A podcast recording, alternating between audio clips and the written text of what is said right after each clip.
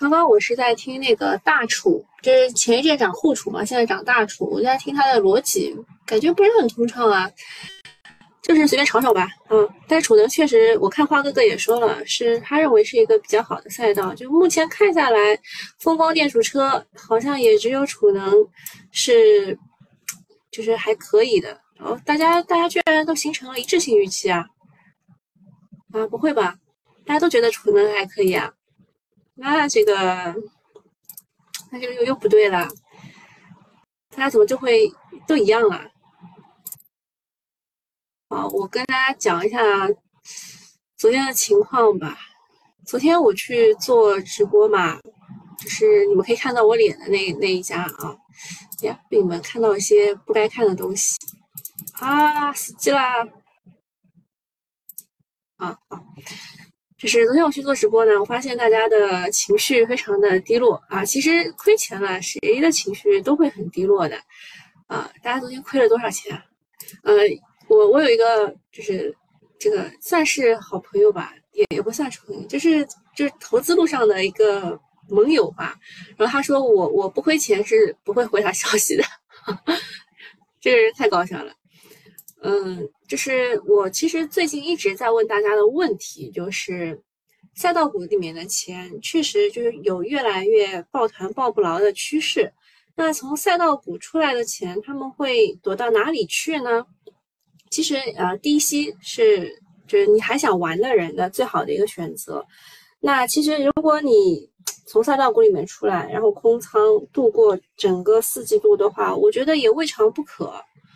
呃，为什么呢？因为下半年有那个十九加一大，对吧？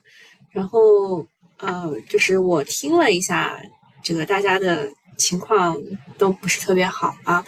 然后昨天的大跌呢，大家都把这个锅给了任正非去背，说他说出来是把把寒气传递给每一个人。其实。从一八年啊，万科的郁亮喊出活下去之后，然后到今年的四五月份的时候，美的他们也有一个很流传的，就当时流传的很火的一个，就是收缩战线啊，收缩战线的一个会议纪要也也传出来了。但是这一次呢，任正非算是一个。大佬级别的人物是吧？大佬级别人物，然后大家就吐槽说，一家没有上市的公司说要活下去，四千七百多家公司啊，上市公司一听都活不下去了。昨天的下跌这个数量是在四千四百家左右啊，四千四百家公司是跌的啊，然后有五百五百五十五五百五十家左右是跌百分之九以上的。啊，特别惨！昨天就是有一种股灾都没有它惨的那种感觉，就是没有任何的反弹啊。那今天其实应该会有一个小小高开啊，小小高开。今天应该会见红啊，就是见到红色可以可以往上反一反。哎，这个大家有没有看过啊？美剧《权力的游戏》当中有一句著名的话，就是 “Winter is coming”。冬天要来了啊！把寒气传给每一个人。好，看看来了多少人啊？哦，今天来的人不多哎。大家都是被昨天伤到了心吗？其实昨天这样的大跌是可以有浑水摸鱼机会的。你之前没上车的，你看好的这些东西都是可以去买的啊。当然，今天就是昨天，因为啊，跟大家讲一个小技巧啊，就是如果你看到股市是这样跌的，就是不不不不不一路下跌，没有。啊，对，那句话叫“凛冬将至”，对，Winter is coming。然后你看到，就第一天，就是当天是没有任何反弹啊，就直接这样往下跌的那个呢。第二天其实是有惯性下跌的，惯性下跌之后肯定会有一个反弹啊，惯性下跌之后肯定会有一个反弹，就弹到哪儿我不知道，因为它昨天是一阴。穿四线，它破掉了，就是它往下破掉了四根均线。那么它弹到哪一根均线都是有可能的，就是今天会有惯性下跌，然后往上往上反反弹啊，这也不是反弹，反抽啊，反抽的一个过程啊。这个过程它能弹到哪儿，确实都是不知道的。但是大跌，如果你看好的东西你不买的话呢，就证明啊，就证明就是你也没有那么看好它啊。You are not that into it. 然后我们看一下这个东东写的剧本吧。小英说：“今天如期大跌，明天怎么看呀？”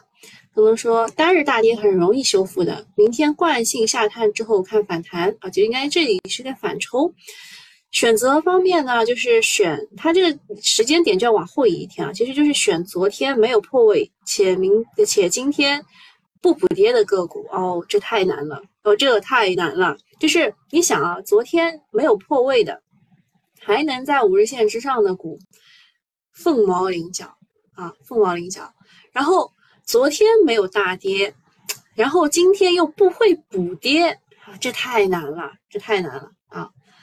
然后小英说不会有 C 浪的大跌吧？然后东东说很多股评家是涨了看涨，跌了看跌，即便 C 浪也不会这样跌下来。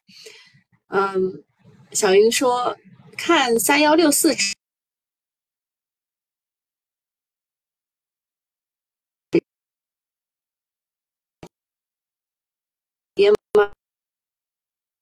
啊，东东说他看一下，依然是离场的机会。啊，这个我同意，这个我同意。就是，嗯，有大部分的股票，就现在绝对就是结构性牛市嘛，大部分的股票会跟随市场下跌。那么，就是你今天如果如果就是很很就是昨天跌的很心慌，或者是很不舒服的人，应该是要趁着这个反抽要走掉一点的啊，是离场机会。然后估计会盘整几天，下一次暴跌可能会跌到三幺六四，嗯，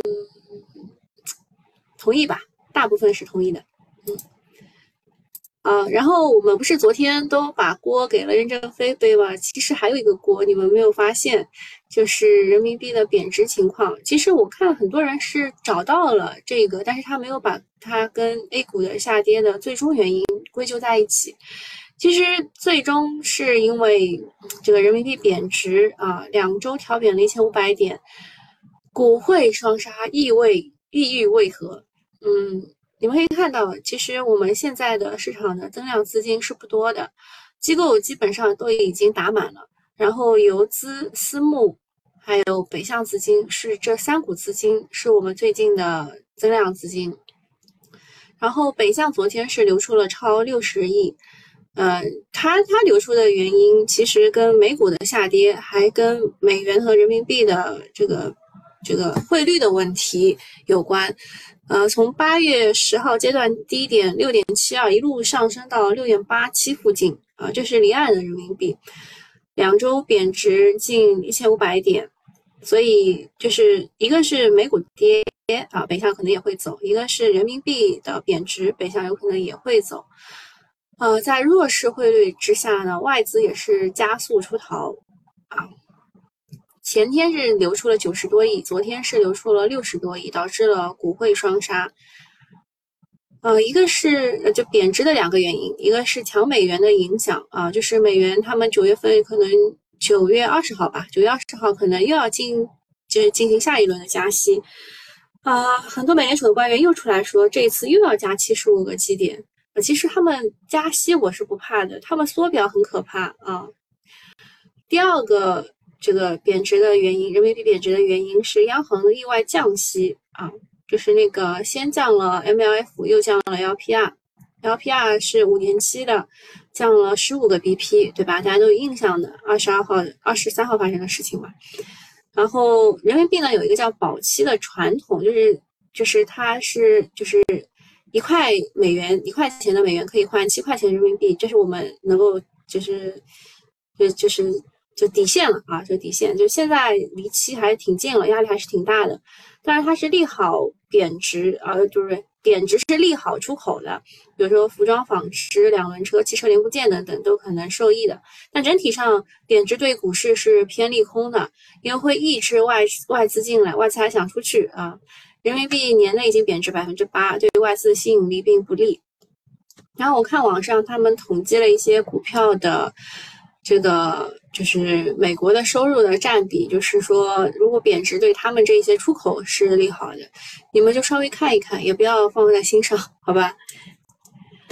然后大跌的真原因，资金面上是美元指数创了新高，人民币汇率突破了五月中旬的高点，造成外资流出的扰动。呃，还有一个原因是，就是基金发行不利，保险资金入场缓慢，市场走势由边际资金啊北水来主导，就是我们说的北向资金。就是我们现在的增量资金真的是很少很少。我前一阵子我还去看看保险资金买了些什么，还去看看社保买了些什么。然后最近我发现啊，他们他们真的是啊，就是一群牌照生意啊，就是就感觉就是他们并并没有并没有为整个资本市场稳定啊，或者是推高啊做任何的贡献。嗯，然后基本面上的话是好端端的好好端端下行的原油，因为减产声音而暴力反弹。嗯，然后九月之后加息之后，就九月是那个美国那边加息啊，然后预期减弱的呃这个预期又发生了扰动，就是就是他们又要加七十五个 BP 了，美联储官员又出来说，所以就美元再度走强，形成了闭环，就。反正就这一系列的原因，就导致了昨天的大跌啊。好，下面讲一下昨天开的昨晚的国常会的事情。国常会呢部署了稳经济一揽子政策的接续政策措施，一共有十九项。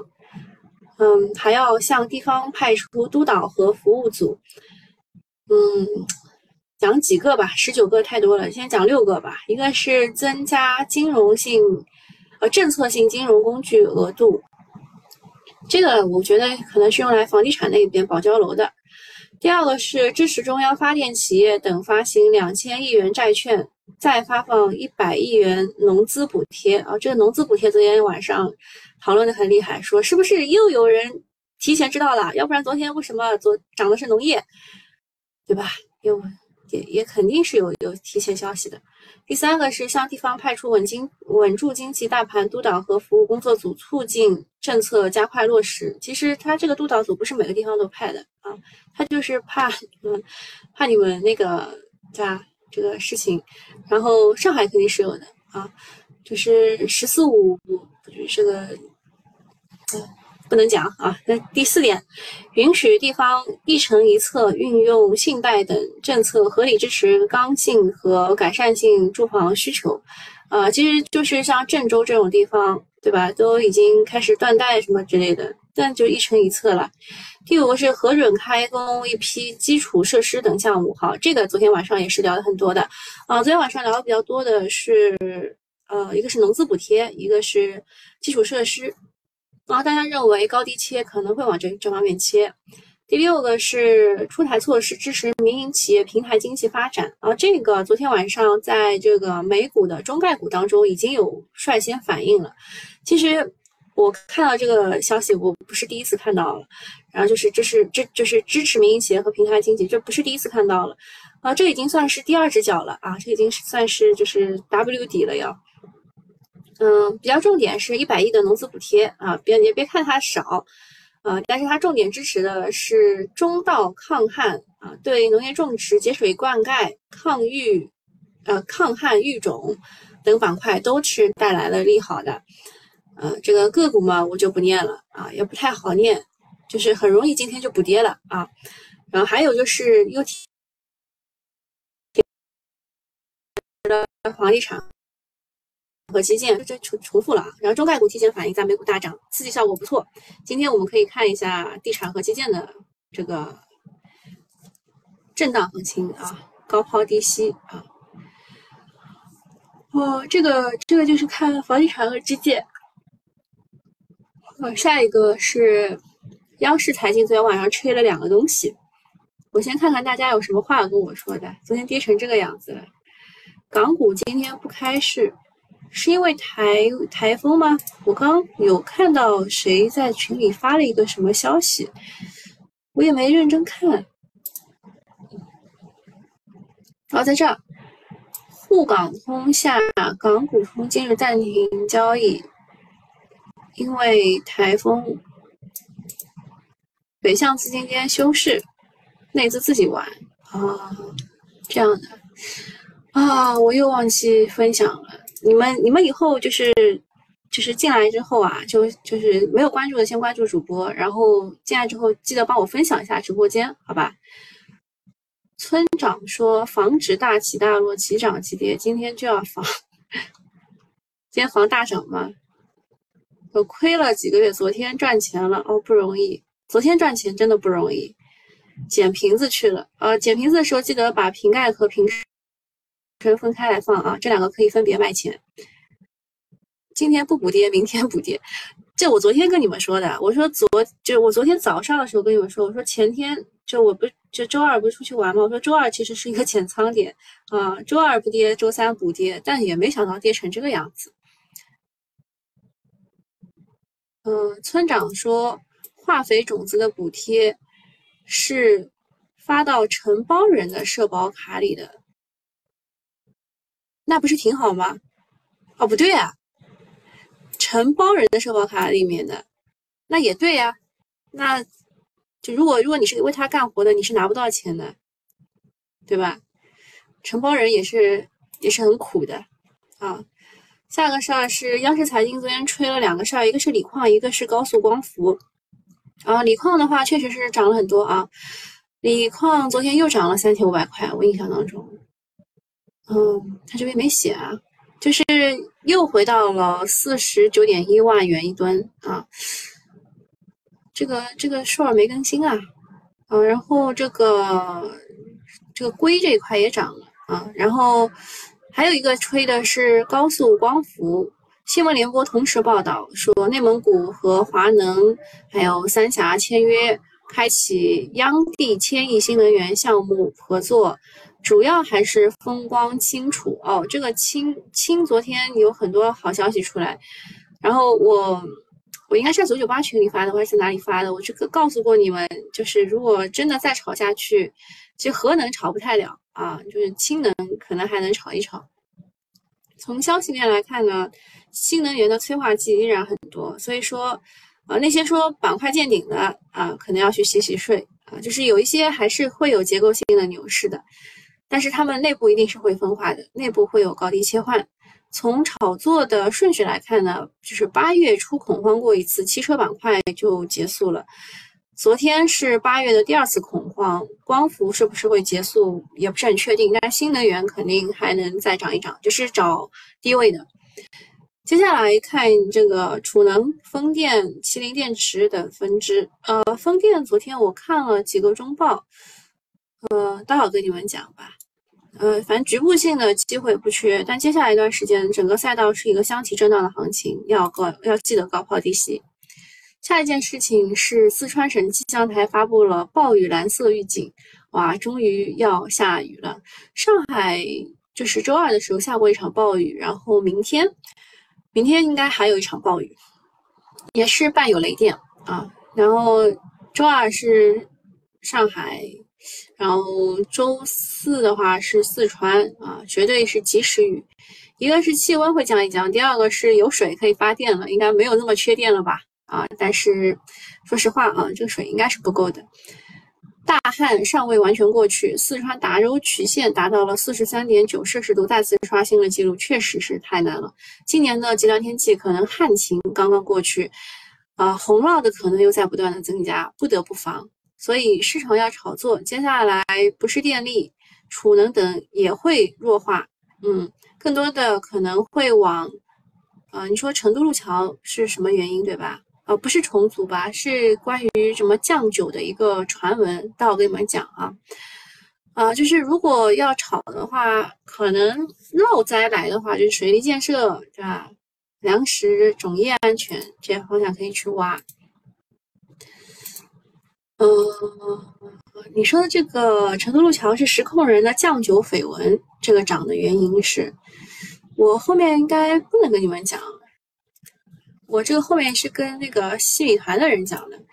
现在是现在现在是九点二十分，就是整个集合竞价是稍微可以看一看的吧。兄弟科技哦，也是维生素，我最近维生素涨那么好吗？嗯，黑芝麻，黑芝麻涨的原因有两点，一个是这个它之前之前那一波炒的是 AI 芯片，然后这一波炒我的是什么？全力以赴打赢抗高温热害干旱夺秋粮丰收保卫战啊，是这个原因。我其我我看到的时候，我也我也想笑啊，但确实是这个原因。嗯，然后，哇塞，致远互联可以有二十厘米涨停吗？What？这个做 ERP 的可以这么火？还是业绩很好？我忽略了，我确实忽略了它。啊，钒电池这块也没有怎么涨。嗯，东数西算啊，东数西算那个艾斯凯也可以讲一下。哎，我怎么感觉就要要把这个新米团的东西要稍微提前跟你们讲一讲？是这样的，就是呃，艾斯凯呢，它拟收购网银互联的控制权，所以它就大涨了。然后国统的话呢，它也不是因为我们说的水利管道涨的，它是因为它它被市场认为是小市值的风电塔筒制造商，啊，他那个八月二十三号的时候有一个回应，说八月二十三号晚上回应说他们的塔筒已经开始陆续出货了，所以他昨就是昨天在这么啊就是这么大跌的情况之下，居然是一字板的啊，这个是国统。嗯，其他还有什么要讲的？新米团没有什么事儿，我就先关了。我有好多话都要都要跟那个，不是，就是免费用户啊。因为今天我没有跟这个喜马拉雅合作，所以我关的理直气壮，好吧，拜拜啊。好，那个我们继续啊，就是有很多的涨停原因是想都想不到的。比如说，昨天那个二十厘米涨停的利源科技，它是因为斩获了大订单，转型氢能源燃料电池而涨停的。然后黑芝麻，一个是 AI 芯片，一个是什么什么夺秋粮保卫战。国统的话是现在转型做风电塔筒了。爱康科技呢是要做这个七百兆瓦的抑制节的发布会。大北农呢，是它又有种业，又有饲料，又有养猪，多元化。然后成都路桥的话，它是可能性比较大。周末一直在查股权穿透啊，就是它那个酱酒的绯闻这个事儿。然后艾斯凯呢，是你收购网银互联控制权。协鑫能科的话，它是协鑫集团和宁德时代签署协议，公司可能会受益。国联水产的话呢，是高景气预制菜业务。助力公司盈利反转，定增获批，产能有望翻倍啊！国联水产是一个庄股，大家知道一下。闽东电力的话呢，它是要转两道弯的，呃，就是最近不涨得很好的中原海特嘛？中原海特和交银金融租赁合作，在下船重工定造了六艘七千五百车位。啊，液化天然气动力汽车运输船订单金额是三十五亿，而这个闽东电力是这个下船重工的第二大股东，占比百分之二十八点八啊，所以就是闽东电力的呃大涨理由是参股汽车滚轮船制造商啊，这个就是很多理由你是想也想不到的，这是我给你们总结出来的，好吗？然后我再跟你们讲一个可能会大涨的股票，我预计今天可能都是一字板的。就类类似于像这种国统啊、进军风电啊什么的，就是小市值嘛。啊，这个民利民股份啊，利民股份它是打破了这个六氟磷酸锂还有这个这个这个领域啊，就是这个电解液领域的一个一个门槛。就是它本来是农药领域的，然后它切换到这个 Leafs，然后又又只有不到四十亿的市值，所以我认为这个股票今天应该会涨停。如果它不涨停，我觉得没有天理。啊，它真的它真的没有涨停哎！就像这个股，我我个人认为它应该要涨停，但是被摁下来了，这也真的是很奇怪啊。就四十亿的市值，那只能等啦，只能等市场给一个反馈了。就你你想一想啊，就是在在在这个电解液的。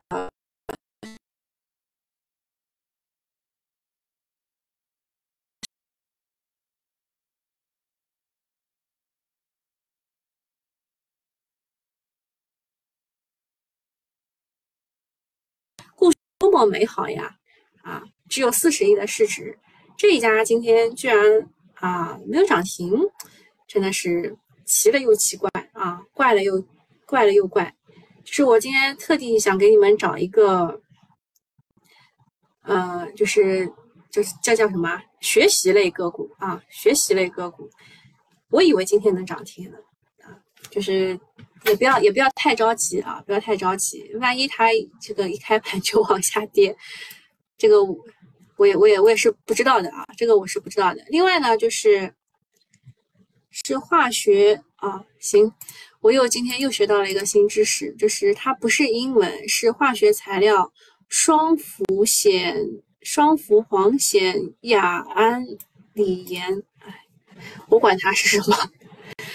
反正我就知道它是电解液的一种，对吧？电解液的一种，然后呃，就这家是做农药的啊，农药的去切换到这个这个板块里面，有较大的想象空间啊。下一个事情是这个一揽子政策当中，呃，有这个抗旱的减灾工作拿出一百亿元，所以大禹节水和富邦股份这两个都是可以看一看的啊。然后再讲一个高速高速公路光伏项目，大概就这两只股啦，四川路桥和山西路桥啊，这个也是吹得很厉害的，叫呃光伏高速啊，或者高速光伏，就是在高速路上建光伏，就这个意思。呃，说这个四川段这个潘大高速公路呢，约五千块太阳能发电组件，二十四正式全面启用，可完全实现清洁能源的自给自足。另外有百分百分之八十的电直接输送到国家电网。这个是四川省首个交通加能源融合发展的分布式光储项目，所有的光伏组件都在修建在高速公路边坡等。场所充分利用闲置土地，啊，所以就四川段嘛，对吧？四川路桥，然后山西路桥啊也有，就就高速光伏就这两只个股啊，然后也没什么啦。今天想讲的不多啊，嗯，我们去看一下现在情况。呃，苏颜景神的话，我昨天看了，我可能昨天看到群里有人在讨论，就是因为东东在说，呃，你们要找一个在五日线之上，然后，呃，又今天不会补跌的个股，然后看到有人选了它，这个其实是跟这个盐泉储气库有关的，这个叫什么？就飞轮储能可能要用到这个盐穴，盐穴就地方又大，然后又深。然后飞轮储能需要的就是这一块地方，鸡肉，嗯，我记得我们讲过的吧，就是在讲猪肉的这一块，就西米团周末西米团的时候我们讲过，就是在讲猪肉的时候我们讲，就是要找既有饲料又有鸡肉又有猪肉的，对吧？当时找了几个的，巨星农牧当时也说过，呃，唐人神好像也说过，华统也说过，其实还有一个漏了一个，就是北大呃大北农。啊，大北农，这回补一下。啊，大北农是又有种业又有饲料又养猪啊，这是多元化的，可以看一看。哦，热泵啊，热泵的话其实没有什么好说的了，已经说了很多遍了，对吧？热泵是有这一些个股啊，这一些个股之前的龙头是日出东方。然后日出东方后面跟它相同概念的是万和电器啊，这两天大元泵业涨得更好一些，对吧？这两天大元泵业涨得更好一些，呃，万和电器是直接一字板，完全不给机会啊。天康生物啊，这个也是呃很多概念集一身的，对的。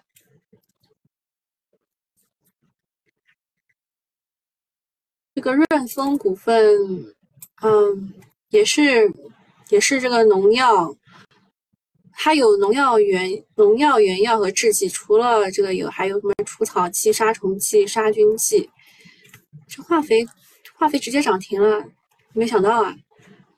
黑芝麻，大家刚刚讲过了，东北证券也涨停了，涨停的价格是七块七毛七，三把镰刀在头上。呃，博纳影业、元飞宠物这些全部都是次新股啊，次新股涨得很好嘛。成都路桥完全不给机会，一字板。嗯，然后刚刚讲那个什么安克创新什么的，你看这种就很装的股嘛，这么长的一根下影线。啊，这个是我刚刚讲，就说你们看一看的那个，嗯，就是人民币贬值对它是利好的啊，就是有这几只，我特地就是把这个就是显得不那么就是明显啊，一个巨星科技，一个安克创新，一个是一一股份。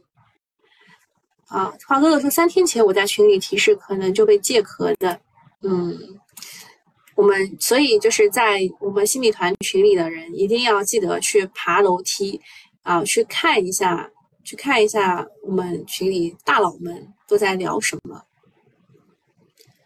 雪迪龙的话是这样的，雪迪龙其实完全没有什么技术含量，它为什么能涨呢？就是呃，不是现在碳中和嘛，要去计算。计算就是每一个企业他们的碳排放量是多少，然后他们认为这个雪地龙可以去计算出来。其实说老实话，你去计算它碳排放量干什么呢？你应该去计算它产了多少东西，它要用多少度电。你可以用推算的方式把它推算出来的，啊，然而这个一定要通过这么笨的方法去把它计算出来。那除了雪地龙，还有还有一些股份股票也也是。也是这一块的啊，就我我个人不是很认可这个逻辑。嗯，啊，这个利民股份它现在往上涨了，啊，现在也不是完不能完全就说它一定能涨停了啊，就是我我只能告诉你们，这只股是有预期差的，就是可以低吸啊，可以低吸。还有什么要讲的？哦，没有什么要讲的了。还有个热泵概念也是大家狂吹的，就这样了，好吧，拜拜。